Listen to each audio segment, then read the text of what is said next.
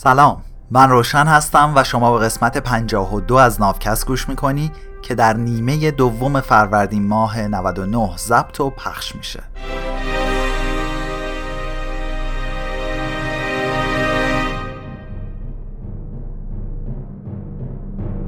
چیزی که در حال شنیدنش هستی ترجمه مستقل من از کتاب سیپینز نوشته یووال هراریه امید ناوکست اینه که هر گونه تبعیض و بیعدالتی از دید و ذهنمون دور بشه و جاش رو به برابری بده. بازم مثل قسمت های ابتدایی ناوکست یادآوری می‌کنم که تفکر پیش رو همیشه سوال داره و قرار نیست به یه جواب قطعی برسه. توقف و درجا زدن و سوال نپرسیدن توی تفکر پیش رو جایی نداره. این قسمت در جستجوی سرمایه گذار کاپیتالیسم یا سرمایهداری یه نقش تعیین کننده هم در پیشرفت دانش نوین و هم در ظهور امپریالیسم اروپایی داشت. و از همون ابتدای ماجرا هم استعمارگری اروپایی بود که نظام اعتباری سرمایهداری رو به وجود آورد. البته کردیت یا اعتبار تو اروپای دوران مدرن اختراع نشده بود. این نظام اعتباری تقریبا از قبل تو همه جوامع کشاورزی وجود داشت و خب کاپیتالیسم یا سرمایهداری اروپایی تو اوایل دوران مدرن ارتباط نزدیکی با توسعه های اقتصادی آسیا داشت. اینم یادت باشه که اواخر قرن 18 هم آسیا موتورخونه اقتصاد کل دنیا بود. یعنی اینکه اروپایی ها سرمایه خیلی کمتری نسبت به چینی ها، مسلمونا و هندیا در اختیار داشتند. اما تو نظام اجتماعی سیاسی چین، هند و جهان اسلام اعتبار نقش دوم رو بازی می‌کرد. شاید تفکر بازرگانا و بانکدارایی که تو بازارهای استانبول، اصفهان، دهلی و پکن کاروبار می‌کردن نزدیک به تفکر سرمایهداری بوده باشه. اما شاهها و فرمانده های ارتش توی قصرها و قلعه ها از این طرز تفکر بازرگانا و تجار خوششون نمی اومد. بیشتر امپراتوری های غیر اروپایی اوایل دوران مدرن رو فاتحین بزرگی مثل امپراتور نورهاچی و نادرشاه یا نظامیان و دیوان سالاران طبقه نخبه امپراتوری های چین و عثمانی برقرار کرده بودند.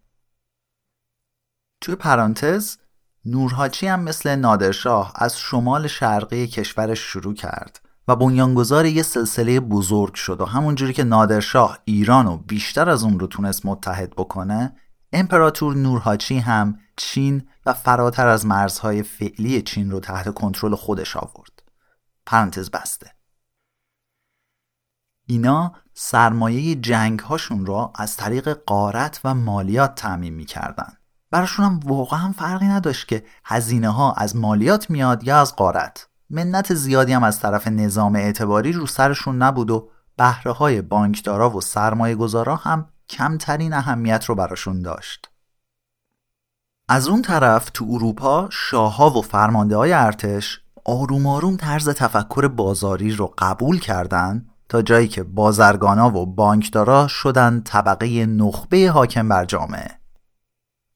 هزینه های این فتوحات جهانی اروپایی ها به جای مالیات هر روز بیشتر و بیشتر از طریق کردیت یا همون اعتبار تعمین می‌شد و سرمایهدارایی که هدف اصلیشون گرفتن بیشترین حد سود به ازای سرمایه گذاریشون بود به این کشورگشایی ها جهت می‌دادن.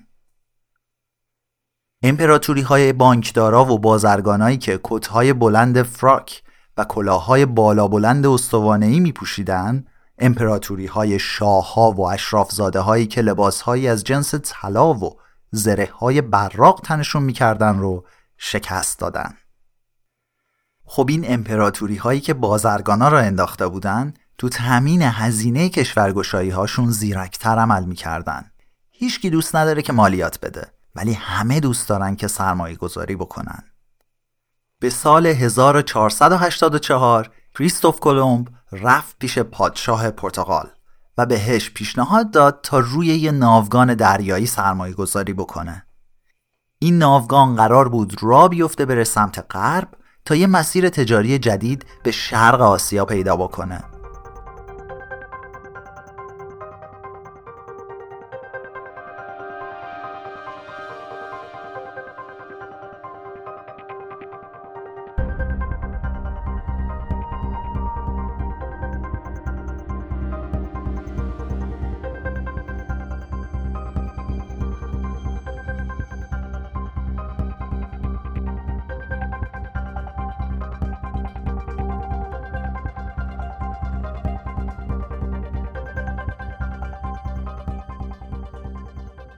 همچین اکتشافاتی هم خیلی خطرناک بودن و هم خرجشون خیلی زیاد بود. کلی پول لازم بود تا باهاش کشتی بسازن تجهیزات بخرن و پول ملوانا و سربازا رو بدن. تضمینی هم نبود که بازگشت سرمایه‌ای برای همچین سرمایه گذاری تو کار باشه. پادشاه پرتغال این پیشنهاد رو رد کرد و گفت ما نیستیم. کریستوف کلمب هم مثل همه کارآفرینان استارتاپ های امروزی بیخیال نشد و راه افتاد رفت این فکرش رو به سرمایه گذارهای احتمالی تو ایتالیا، فرانسه، انگلستان و باز دوباره پرتغال ارائه کرد. هر بار هم دست رد به سینش زدن. بعدش رفت سراغ حاکم این اسپانیای تازه متحد شده یعنی فردیناند و ایزابلا. کریستوف کلمب چند نفر از لابیگرای با تجربه رو برداشت و رفت پیش ملکه ایزابلا و با کمک اونا ملکه رو قانع کرد تا روی این سفر اکتشافی سرمایه گذاری کنه. هر بچه مدرسه ای هم می‌دونه که ایزابلا زد وسط خال و جایزه بزرگ رو برد. کشفیات کریستوف کلمب به اسپانیا کمک کرد تا قاره آمریکا رو فتح کنن. اونجا تونستن معادن طلا و نقره رو در کنار مزارع بزرگ شکر و تنباکو بپا کنن و پادشاه ها، بانکدارا و بازرگانای اسپانیایی رو بیش از اون چیزی که توی خواب و رویاهاشون می‌تونستن تصور کنند ثروتمند کردن. صد سال بعد از اون ماجرا شاهزاده ها و بانکدارا به لطف گنج هایی که از قاره آمریکا به دستشون رسیده بود سرمایه بیشتری تو دست و بالشون داشتن و حاضر بودن تا کردیت و اعتبار خیلی بیشتری به کسایی که ادامه کار کریستوف کلمب رو به دست گرفته بودن اختصاص بدن. یه چیز دیگه که به همون اندازه اهمیت داشت اعتماد خیلی بیشتر بانکدارا و شاهزاده ها به این عامل بالقوه اکتشاف بود. اینکه راحتتر راضی می شدن تا دست از پولاشون بکشن. چرخه جادویی سرمایهداری استعماری همین بود. اعتبار شد تأمین کننده مالی اکتشافات جدید. اکتشافات مستعمرات رو به وجود آوردن مستعمرات سودآور شدن و به واسطه همین سود و فایده بود که اطمینان به وجود اومد. این اطمینان هم تبدیل شد به اعتبار بیشتر. بعد از اینکه نورهاچی و نادرشاه چند هزار کیلومتر پیشروی کردند سوختشون تموم شد و باکشون خالی.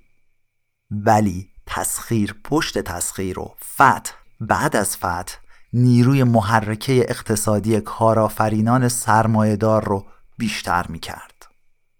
اما این جور اکتشافات جزو کاروبارای شانسی و اتفاقی باقی موندن. همین بود که بازارهای اعتباری هنوزم خیلی محتاط بودن. خیلی از این گروه های اکتشافی چیز با ارزشی کشف نمی‌کردن و دست خالی به اروپا برمیگشتن. مثلا همین انگلیسیا کلی سرمایه را حروم یه سری تلاشای بیفایده کردن تا بتونن یه راهی از سمت شمال غربی و از طریق قطب شمال به آسیا پیدا بکنن. خیلی از این تیمای اکتشافی کلا برنگشتن. بعضی کشتی ها میخوردن به کوه یخ، بعضی ها رو طوفانای استوایی داغون می‌کرد. بعضیاشون گیر دزدای دریایی میافتادن. اروپایی ها برای اینکه تعداد سرمایه گذارای بالقوه رو ببرن بالا و خطرپذیری کار رو پایین بیارن رفتن سراغ شرکت های سهامی با مسئولیت محدود. حالا به جای اینکه یه نفر سرمایه گذار همه پولش رو بذاره روی کشتی درب و داغون و زوار در رفته این شرکت سهامی پول کلی سرمایه گذار رو جمع می کرد و فقط یه بخش کوچیکی از سرمایه هر کدوم از اونا تو خطر بود. اینجوری خطر کار سرشکم می‌شد و میومد پایین. ولی هیچ سقفی برای سود تعیین نکرده بودند یعنی حتی یه سرمایه گذاری کوچیک اما درست روی یه کشتی می‌تونست تو رو میلیونر بکنه. تو دهه های بعد اروپای غربی شاهد رشد و توسعه نظام اقتصادی پیچیده‌ای بود که می‌تونست تو زمان خیلی کوتاهی مبالغ زیادی از اعتبار رو جمع بکنه و در اختیار دولتها و کارآفرینان خصوصی بذاره.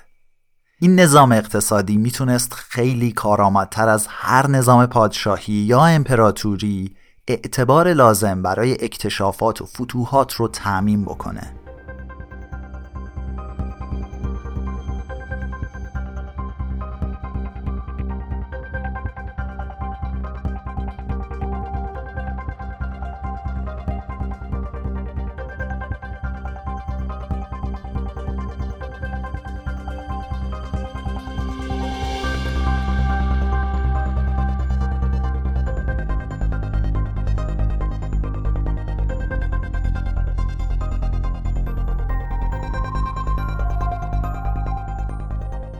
قدرت تازه کشف شده اعتبار رو میشه تو کشمکش تند و تیزی که بین اسپانیا و هلند بود دید. اسپانیای قرن 16 هم قدرتمندترین کشور اروپا بود و یه امپراتوری جهانی رو تحت سلطه خودش داشت. اسپانیا بیشتر بخشای اروپا، تیکه های بزرگی از شمال و جنوب قاره آمریکا، جزایر فیلیپین و یه رشته از پایگاه ها رو تو امتداد سواحل آفریقا و آسیا تحت سلطه خودش داشت. هر سال ناوگان های دریایی پر از گنجینه های آمریکایی و آسیایی به بنادر سویل و کادیس تو اسپانیا برمیگشتن. هلند هم یه مرداب کوچیک و بادخیز بود که هیچ منبع طبیعی نداشت و یه گوشه کوچیکی از قلمرو پادشاهی اسپانیا به حساب می اومد. هلندیا که اکثرا مسیحی ولی با مذهب پروتستان بودن به سال 1568 علیه اربابای اسپانیایی و کاتولیک مذهبشون شورش کردند. اول کار به نظر می اومد که این شورش ها هم مثل نمایشنامه دونکی شد دارن به یه سری آسیاب های بادی شکست ناپذیر حمله می‌کنن. پرانتز باز می‌دونم ما هممون دونکیشوت رو می‌شناسیم ولی برای اونایی که یادشون رفته دونکیشوت شخصیت اصلی رومانی به همین اسم و به قلم سروانتس نویسنده اسپانیاییه داستان یه نجیب زاده به اسم آلونسو کیشانو رو تعریف می‌کنه که بعد از خوندن کلی داستان در مورد شه سوارای اروپایی به سرش می‌زنه و توهم برش میداره و برای خدمت به میهن مثلا میره به جنگ آسیاب های بادی. پرانتز بسته اما برعکس تصور اسپانیایی ها هلندیا در عرض 80 سال هم استقلالشون را از اسپانیا گرفتن و هم تونستن جای اسپانیایی ها و رفقای پرتغالیشون رو تو دریاها بگیرن و بشن اربابان راه های اقیانوسی. اونا امپراتوری جهانی هلند رو ساختن و تبدیل به ثروتمندترین کشور اروپا شدن. رمز موفقیت هلندیا همین کردیت یا اعتبار بود. طبقه متوسط و شهرنشین هلند هیچ علاقه به دعوا سر زمین نداشتند. یه سری ارتش مزدور را اجیر کردند تا براشون با اسپانیایی یا بجنگن. همزمان خودشونم با یه ناوگان خیلی بزرگ دل به دریا زدن. اجیر کردن چند تا ارتش و ناوگانهای مجهز به توپ هزینه گذافی داره ولی تأمین هزینه اردوکشی های نظامی برای هلندیا خیلی آسونتر از امپراتوری قدرتمند اسپانیا بود چون که هلندیا تونسته بودن اطمینان نظام مالی رو به رشد اروپا رو زمانی به دست بیارن که پادشاه اسپانیا داشت با بیدقتی و قفلت از خودش سلب اعتماد می‌کرد. سرمایه گذارا اونقدری که هلندیا برای سازماندهی ارتش و ناوگان لازم داشتن بهشون اعتبار دادن و با همین ارتش و ناوگان هلندیا اختیار راه های تجاری دنیا رو به دست گرفتن و در عوض سود خیلی زیادی گیرشون اومد. هلندیا تونستن با این سود وام ها رو تصویه بکنن و خب اینجوری اعتماد سرمایه گذارا بهشون تقویت شد. آمستردام به سرعت تبدیل به یکی از مهمترین بنادر اروپا و حتی کعبه اقتصادی این قاره شد. هلندیا دقیقا چطور تونستن اعتماد نظام اقتصادی رو به دست بیارن؟ دلیل اول این هلندیا خیلی مقید بودن تا قرضاشون رو سر وقت و تمام و کمال پرداخت کنن و این کار باعث شد تا افزایش اعتبار برای وام دهنده ها ریسک و خطر کمتری داشته باشه علت دوم این بود که نظام غذایی کشور هلند کاملا مستقل بود و از حق و حقوق اشخاص به خصوص حق مالکیت خصوصی حمایت می کرد. سرمایه تو کشورهایی که نظام دیکتاتوری دارن و در برابر حمایت از افراد حقیقی و مالکیتشون ناکارآمد هستن ذره ذره تحلیل میره و از اونجا خارج میشه. در عوض جریان سرمایه به سمت کشورهایی میره که از حاکمیت قانون و حق مالکیت شخصی حمایت می‌کنن. اینجا صحبت کتاب برای این قسمت تموم میشه. من یه پرانتز طولانی دارم در مورد استقلال هلند که گذاشتم آخر ماجرا بگم.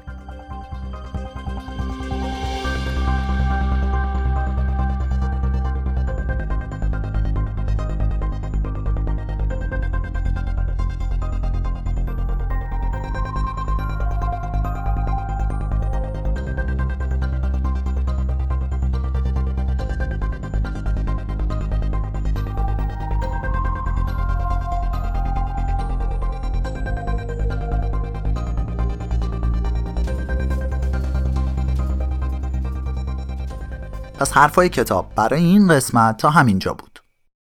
در مورد خوشنامی نظام غذایی هلند همین بس که امروز دیوان بین المللی دادگستری که مهمترین دادگاه جهانیه تو شهر لاهه تو کشور هلنده. حالا جنگ های استقلال هلند اینجوری شروع میشه که سال 1554 چارلز پنجم امپراتور امپراتوری مقدس روم نقرس داشته. و تصمیم می‌گیره استعفا بده. خورد خورد قلم روشو میسپره به فک و فامیل و دوست آشنا. کل مقام امپراتوری رو هم میده به برادرش فردیناند. خودش هم جمع می‌کنه میره توی صومعه توی روستا تو اسپانیا. آخرش هم مالاریا می‌گیره میمیره. این وسط بخش هلند و اطرافش رسید به فیلیپ پسر چارلز. اینطور که تاریخ میگه فیلیپ خیلی بردباری مذهبی نداشته و از این کاتولیک های خشک مقدس بوده و با پروتستان ها و جنبش های دیگه مذهبی به شدت مخالف بوده. تو سالهای منتهی به جنگ تو ایالات هلند بیشتر از 1300 نفر رو اعدام می‌کنن. فیلیپ یه سری تغییرات اساسی تو سلسله مراتب سازمانی کلیساهای هلند هم میده که اصلا به مذاقشون خوش نمیاد. اینا جمع میشن بهش نامه میدن که آقا اینجوری نکن. فیلیپ هم اول جواب نمیده بعد تقاضاشون رو رد می‌کنه. اونقدر ماجرا رو کش میده که آخرش یه عده از داخل خود نظام و طبقه اشراف شورش رو شروع می‌کنن. ایالت هایی که امروز میشن کشورهای هلند، بلژیک و لوکزامبورگ علیه فیلیپ دوم پادشاه اسپانیا قیام می‌کنن. اوایل فیلیپ دوم ارتشش رو میریزه اونجا و کنترل رو دوباره به دست می‌گیره. ولی ایالت های شمالی همچنان به مقاومتشون ادامه میدن. حدودا پنج سال بعد از شروع جنگ هفت از این ایالت های سمت شمال جمهوری ایالات متحده هلند رو تشکیل میدن جنگ همینطور ادامه پیدا می‌کنه و هلندیا شروع می‌کنن حمله کردن به مستعمرات کشور پرتغال چون که پرتغال و اسپانیا با هم متحد بودن سال 1609 اسپانیا و بقیه کشورهای اروپا بالاخره رسمیت جمهوری هلند رو میپذیرن ولی همینجوری دوازده سال دیگه جنگ بگیر نگیر ادامه پیدا می‌کنه. دست آخر هم سال 1648 کلا صلح می‌کنن و جمهوری هلند بالکل مستقل از امپراتوری مقدس روم میشه. راستی اینو دوباره میگم چون برای خودم همیشه سوال بوده. ایالت های شمالی میشن هلند ایالت های جنوبی هم که بعدا مستقل شدن میشن بلژیک و لوکسامبورگ و شمال فرانسه. اون ارتش مزدوری هم که برای هلندیا میجنگید هم سوئیسیا بودن هم آلمانیا. اصلا گارد سوئیسیا هنوزم رسما محافظت از واتیکان و پاپ رو به عهده داره. این مزدورای سوئیسی و آلمانی هم برای هلندیا می جنگیدن هم برای اسپانیایی‌ها. یعنی هر کی که می‌تونست پول بده. یکی از دلایل شکست اسپانیا هم همین بود. چون از اون طرف با امپراتوری عثمانی هم درگیر بود. پولشو نداشت بده ولی هلندیا پولشو داشتن و تو کتاب گفته شد که چطور و از کجا این پولو داشتن. یه مورد جالب در مورد هلند هم که فکر کنم قبلا گفته بودم اینه که آقای هابیل تازمان که هلندی بود قبل از انگلیسی استرالیا و نیوزلند رو کشف کرد. اسم استرالیا رو گذاشت نووا هلندیا یا همون هلند نو. اسم اون یکی نووا زیلاندیا یا به فارسی زلاند نو. زیلاند هم که یکی از ایالتهای هلنده. اسمش موند رو کشور نیوزیلند.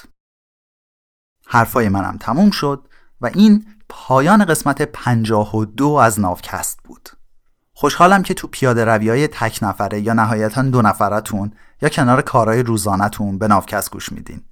توی اینستاگرام عکس و فیلم بذارین و ناوکست رو تگ کنین تا ما هم ببینیمشون.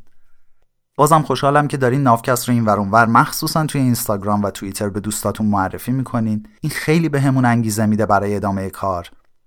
راه های حمایت از نافکست چه خارج از ایران و چه داخل ایران مثل همیشه توی وبسایت ما یعنی نافکست.net هست. نافکست رو من روشن به همراه کریشنا به گوش تو میرسونیم. و سلامتی تو آرزوی ماست. تا به